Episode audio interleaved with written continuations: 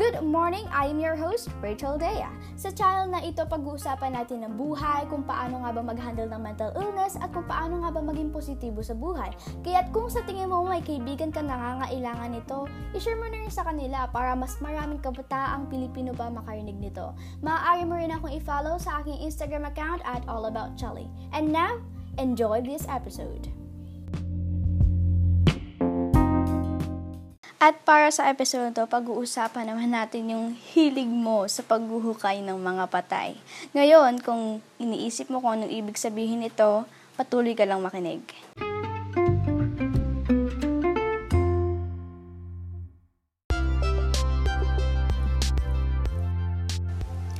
Good morning listeners! By the way, kung hindi ka pa nakasubscribe sa podcast ito, mag-subscribe ka na para wala kang miss na kahit anong episode. Every Saturday nag-upload ako. Ngayon, tatanungin muna kita. Mahilig ka bang maghukay ng mga patay? Ngayon, pinili ko tong topic na to or gusto ko tong pag-usapan kasi kadalasan sa mga kabataan ngayon ay ganito or maybe kahit hindi kabataan pero kadalasan sa mga tao. Okay? Kadalasan kasi sa mga tao ngayon ay mahilig maghukay ng mga patay.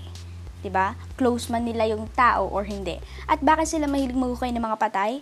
Kasi nasa isip pa rin nila 'yun, okay? Nasa buhay pa rin nila 'yun at patuloy pa rin nilang iniisip 'yun. Hindi mawala-wala sa kanila yung yung memoryang yon o yung bagay na yon na patay na. Kaya so ba ngayon, anong ibig sabihin ko nito?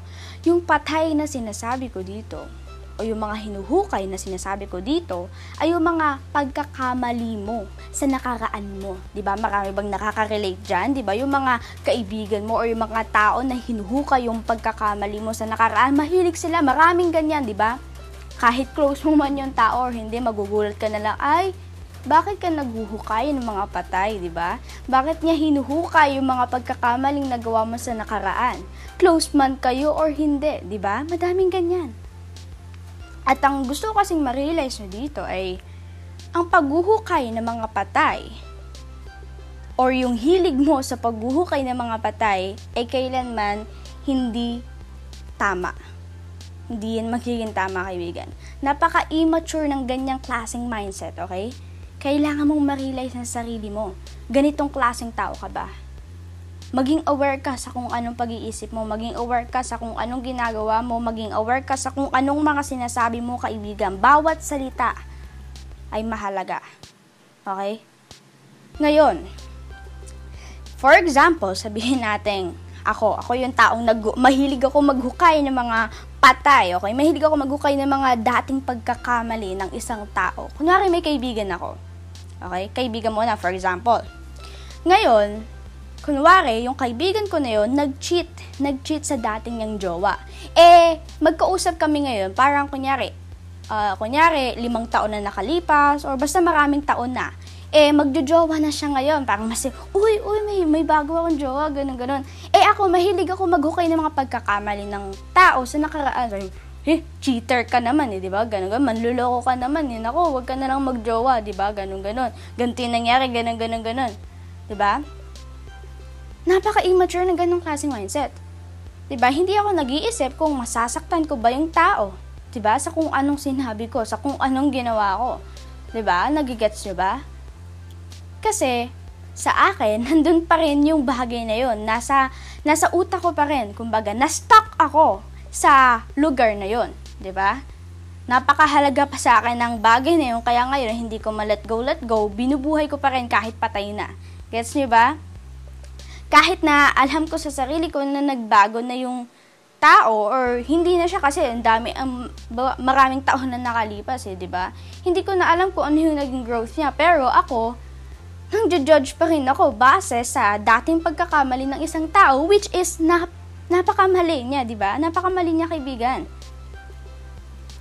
At kadalasan or o yung pansin ko nga kasi sa mga mag sa mga mag-close or sa mga talagang magkakaibigan eh hindi naman nag, hindi naman naggaganto, hindi naman naghuhukay ng mga dating pagkakamali. Yun yung mga nakikita kong ay kaibi, magkaibigan na uh, totoo talaga sa isa't isa or yung parang matured, ayun, matured friendships, ganun, kumbaga. Pag, ito, pag yung mga matured friendships ay hindi nga nagiging ganun eh. Hindi, hindi hinuhuka yung mga pagkakamali. Paano pa kaya yung mga tao na hindi naman sila close doon sa sinasabi nilang tao. Di ba? O doon sa sinasabi nilang pagkakamali ng isang tao. Gets nyo ba? Kunyari ako, for example, ulit ha, naguhukay ako ng pagkakamali ng isang taong hindi ko naman ka-close. Sabihin natin, um, nakita ko lang siya or naging seatmate ko lang siya sa isang club, 'di ba? Or parang yung mga dance club, mga mga glee club, parang mga ganun, kunyari ganun. Para parang siguro sabihin natin one week lang or three days lang, magasaglit lang. For a short period of time lang, naging visit, visit mate kami. Tapos, eh, that time kasi may, ano, may, may, na, may nagawa siyang mali, di ba? Eh, maraming taon na yung nakalipas. Eh, since hindi naman kami close, hindi naman kami nag-uusap, hindi ko natuklasan kung ano yung growth na ginawa niya, kung ano yung growth na nagawa niya sa taon na lumipas, 'di ba? Kung gaano siya naging better person, kung paano niya paano niya inahon yung sarili niya, paano niya binago yung sarili niya sa pagkakamali na 'yon, 'di ba? Hindi ko nakita 'yon kasi hindi naman kami close. Pero ako, ang immature kasi ng mindset ko, ibu, ihuhukay ko, o hinuhukay ko pa rin yung pagkakamali na yun, di ba? Binubunyag ko pa rin, yung pagka, uy, ganun, ganun, ay, ganto, ganto yung nangyari sa kanya, uy, ganto yung nangyari sa kanya, scandal, ganun, ganun, uy, ganun, ganun, ganun, kahit napakaraming taon na nakalipas. 'di ba? Kahit na nagbago na yung tao. Pero kasi ang point dito, kahit nagbago na yung tao na sinasabi mo, hindi ko 'yan makikita. Hindi ko makikita 'yon kasi yung mindset ko iba. Okay? Kasi ang immature ko pa rin. Hindi ako yung, baga, nagbago yung tao na sinasabi ko, pero ako, hindi ako nagbago. ba? Diba? Kumbaga, yung toxic na tao na sinasabi ko, ay nagbago na, pero ako toxic pa rin. Gets nyo ba? Kumbaga kasi, yung tao na sinasabi mo, yung taong uh, hinuhukay mo, di ba? Yung maging pagkakamali pala na hinuhukay mo ng isang tao na yon, eh siya patuloy na siyang naglalakad. Wala na siya dun sa nakaraan. 'Di ba? Nasa ibang mundo na siya. Patuloy siya naglalakad, pero ikaw na-stuck ka, natigil ka. Gets mo ba? Kaya mo yun sinasabi, kaya mo yan hinuhukay pa, kaya mo yan pinagkakalat pa, yung dating pagkakamali ng isang tao na yan, kasi na-stuck ka dyan, kaibigan. At kailangan mong ma-realize na mali yan, okay? Kailangan mong ma-realize, kailangan mong malaman, ngayon pa lang, na-stuck ka, hindi ka nagbago. Kaya baguhin mo yung sarili mo kasi kailanman hindi magiging maganda. Hindi magandang act. Okay? Napaka-immature niyan, napaka-toxic niyan. At isa dito, sabihin natin, eh hindi naman big deal yan eh. Parang napakaliit na bagay lang. Okay lang naman kasi syempre pagkakamali nga naman yun, talaga namang nangyari. Sabihin natin ganun, di ba? Kasi syempre ganun yung mga utak natin, ganun yung mga kadalasan sa atin, di ba? O sabihin natin ganun, o hindi naman big deal yan, ganun, ganun. Ganto kasi ang point niyang kaibigan. Big deal man yan or hindi. Ang point dito, wala kang respeto, kaibigan. Big deal man yan or hindi, hindi yun yung punto, okay? Yung punto dito, dapat may respeto ka. Rumespeto ka sa tao na yun. Dahil, dahil ilang taon na nakalipas, ihuhukay mo pa rin yung dating yung pagkakamali. Kinakalat mo pa rin yung dating yung pagkakamali.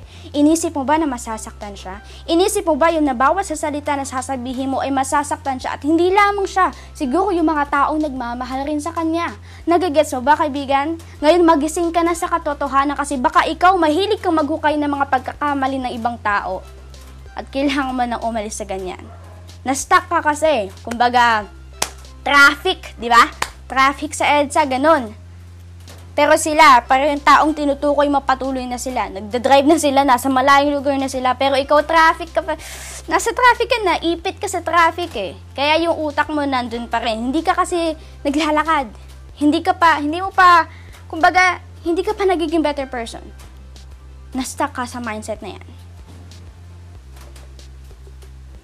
Kaya ang gusto kong ma-realize nyo, gusto, nyong gusto kong malaman nyo, maging aware kayo sa bawat salita, bawat gawa na ginagawa niya sa buhay niyo. Sabihin natin close man or hindi, matuto kang rumespeto sa isang tao.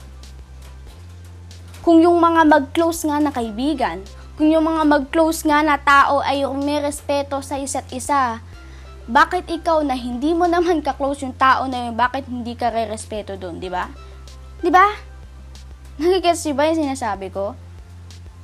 Kung yung magko-close nga eh, kung may respeto sa isa't isa, ikaw pa kaya na hindi mo ka-close, respeto ka din. Hindi mo nga ka-close eh, lalo na yun. Di ba? Kaya tandaan mo yan, kaibigan. Marami sa atin kasi ganito eh, mahilig tayong maghukay ng mga pagkakamali ng tao. Hindi natin alam eh hindi mo naman nakita yung growth na nagawa niya, yung growth na nangyari sa buhay niya. Kaya wala tayong karapatan na humusga. Okay? Wala tayong karapatan na gawin yun. Kasi unang-una pa lang, wala naman tayo sa tabi nila all the time para makita yung mga pag-iisip nila, yung mga, kumbaga yung self-reflection na ginawa nila. Kung paano sila natuto doon at kung paano sila bumangon doon. Okay? Kaya kung ikaw, yung, kaya kung ganitong klaseng kaibigan ka, or kung ganitong klaseng tao ka, itigil mo na yan. Kasi kailanman, hindi magiging maganda. At makakasakit ka pa ng mga tao. Kaya dahil dyan, meron akong isang Bible verse para sa inyo. Na min, siguro sasakto rin sa inyo o kaya mga, sa mga taong ganito. Diba? Na nakikinig dyan, na iisip mo na, ay, ganito pala ako, kailangan kong baguhin yung sarili ko kailangan kong baguhin yung mindset ko kasi makakasakit ako ng tao. At kapag nakasakit ako ng tao, maapektuhan din yung sarili ko. Kasi 'di ba, yan yung sinabi ko, pag naka, pag pag sinaktan mo yung isang tao, sinasaktan mo rin yung sarili mo kasi babalik yan sa iyo. Ngayon, ito. John chapter 7 verse 24. Stop judging by mere appearances, but instead judge correctly.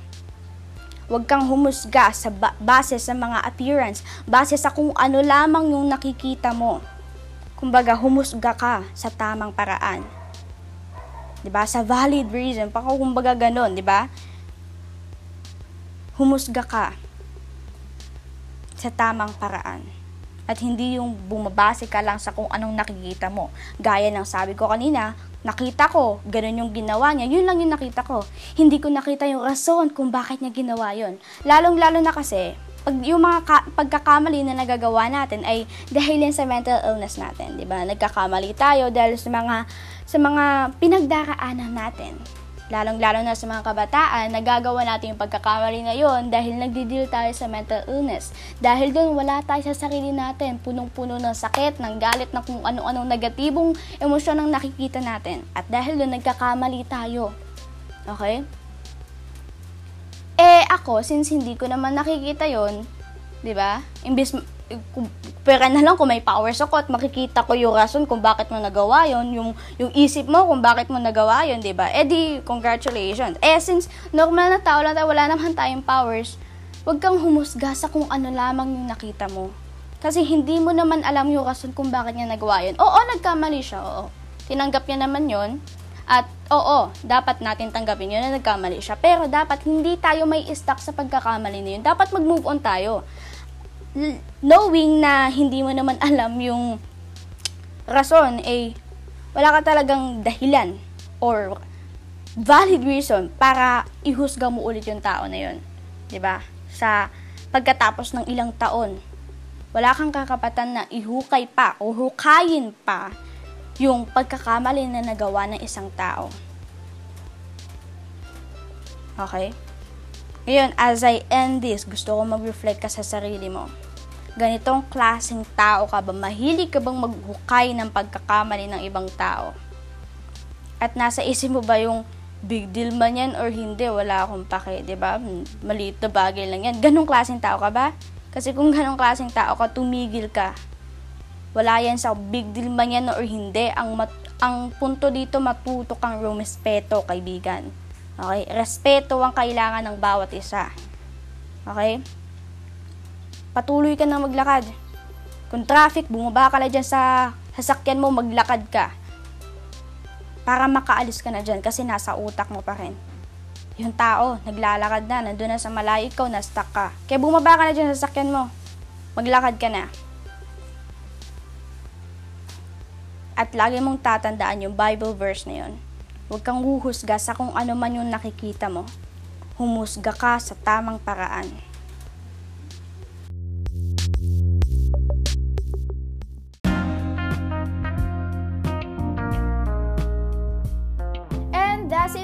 This episode. Sana ay may natutunan ka at sana may naitulong ako para sa'yo. Huwag mong kalimutan na i-share mo rin to sa mga kaibigan mo na sa tingin mo ay kailangan din nila, okay? Huwag mong kalimutan rin sana na ito ay available din sa English version sa lahat ng podcast platforms. Just search Life Talk Rachel Dea. At available rin to, mapapanood mo to sa YouTube. Just search Life Talk Rachel Dea. Again, thanks for listening. Have a great day and love you.